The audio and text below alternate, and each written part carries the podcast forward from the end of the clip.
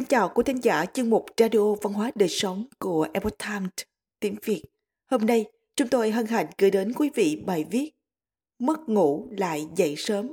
Cô đã có một giấc ngủ ngon đến sáng nhờ một bài thuốc cổ của thầy thuốc Trung y Lê Kha do dịch giả Hân Bình chuyển ngữ. Mời quý vị cùng lắng nghe.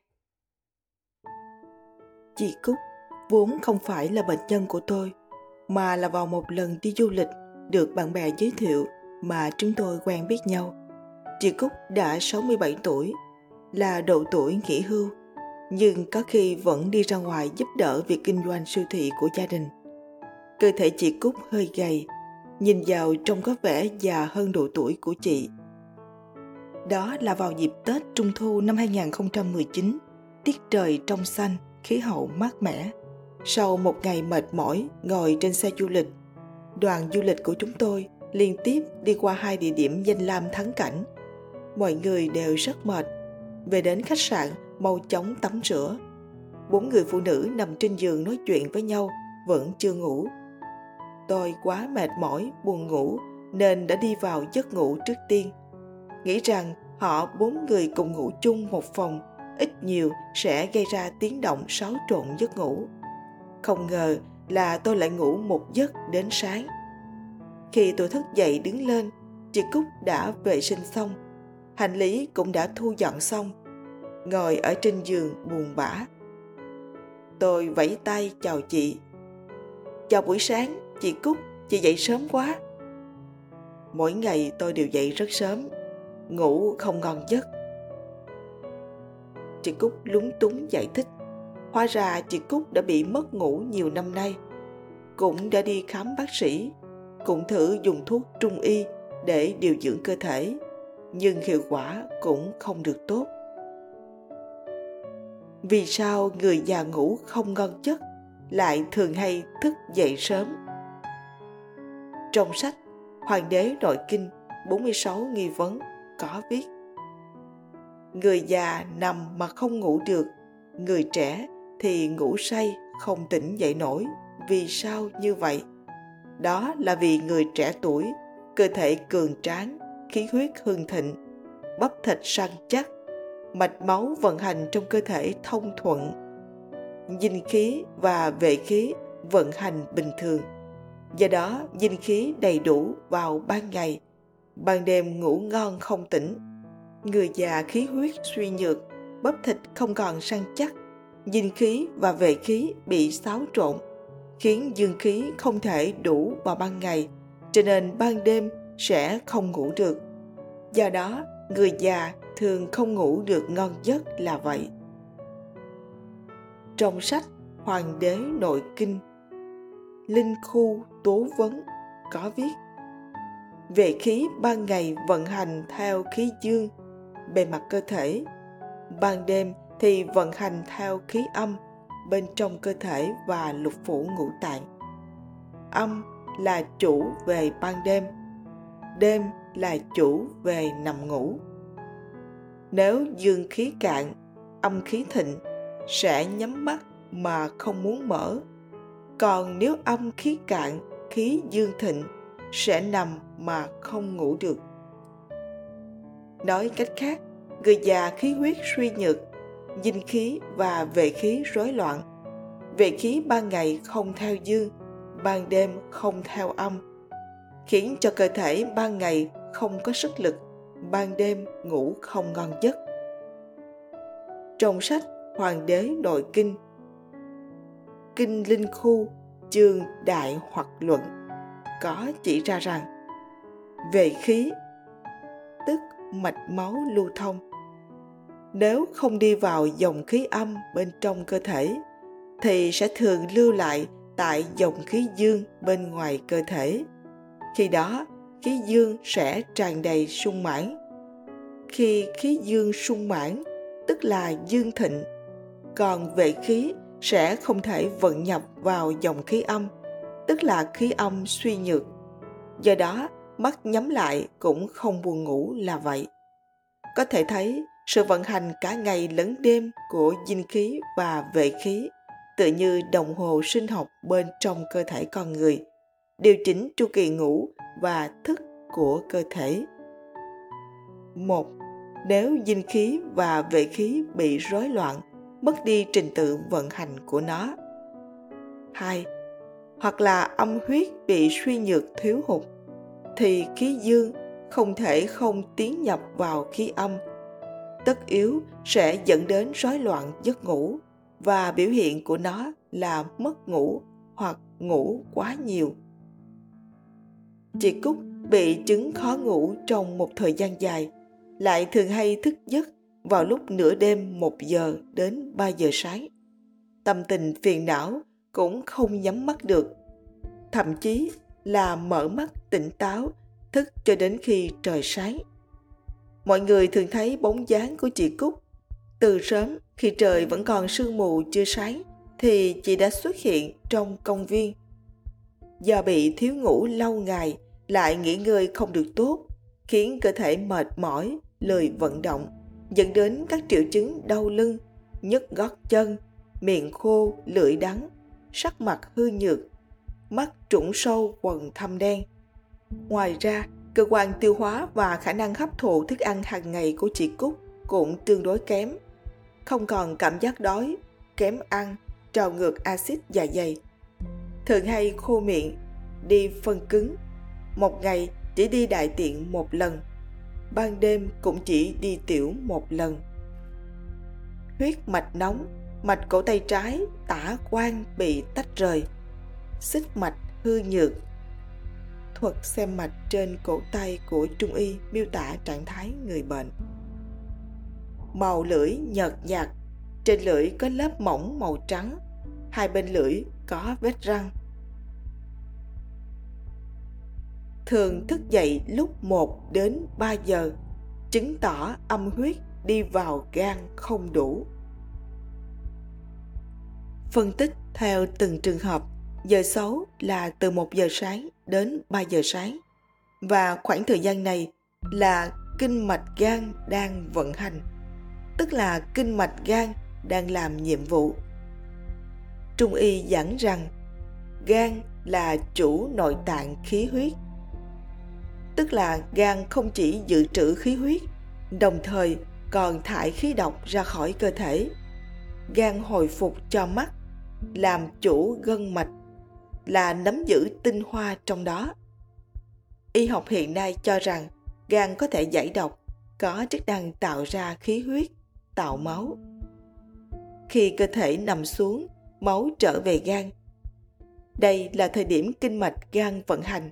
Con người cần phải đi vào giấc ngủ sâu để hoàn thành nhiệm vụ giải độc và trao đổi chất của gan. Khi dương nhập âm thì sẽ tỉnh dậy. Lúc này người bệnh tỉnh ngủ, chứng tỏ âm huyết vào gan không đủ.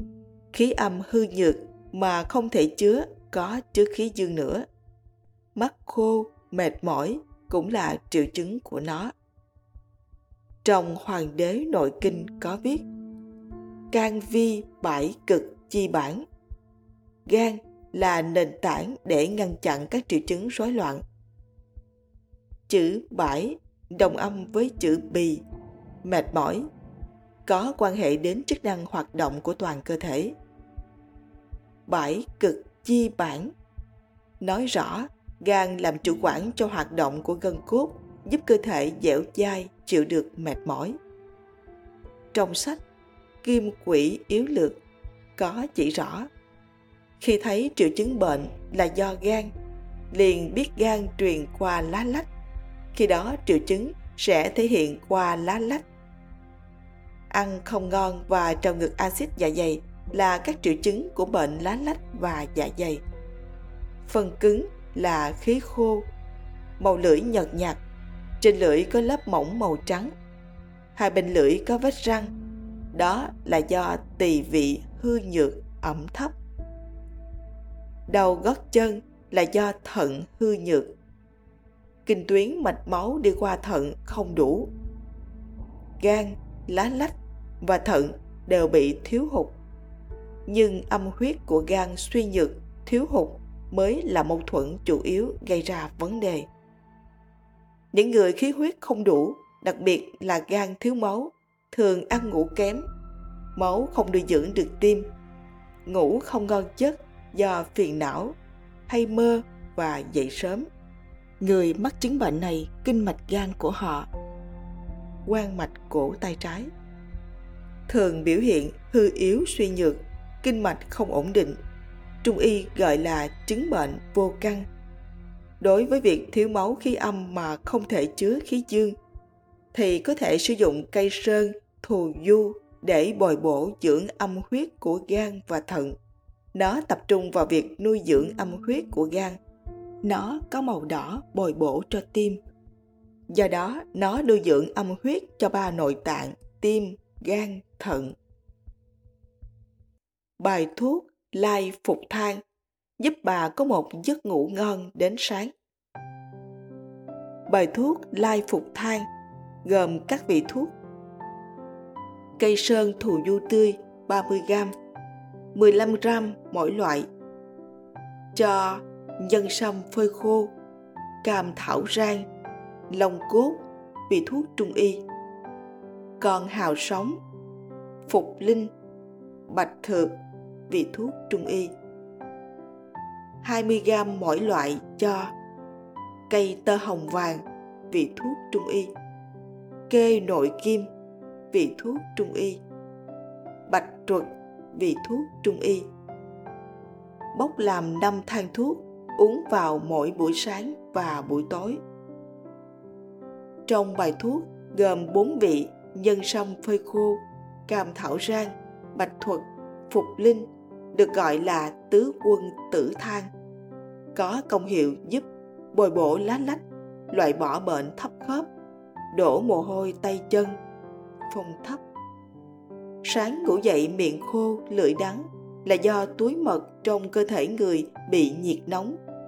Bài thuốc thực dược cam thảo giúp túi mật hạ tuyến giáp nhiệt. Long cốt, hào sống giúp bổ thận tráng dương, bổ tinh khí, bồi dưỡng sinh lực. Cây tơ hồng vàng giúp bồi bổ tinh khí của thận. Bài thuốc trên giúp giấc ngủ được cải thiện sau khi uống. Mỗi đêm thức giấc chỉ còn một lần và cũng dễ đi vào giấc ngủ. Buổi sáng ngủ dậy cũng không còn cảm giác miệng khô lưỡi đắng. Đi đại tiện vệ sinh một ngày ít nhất từ 1 đến 2 lần.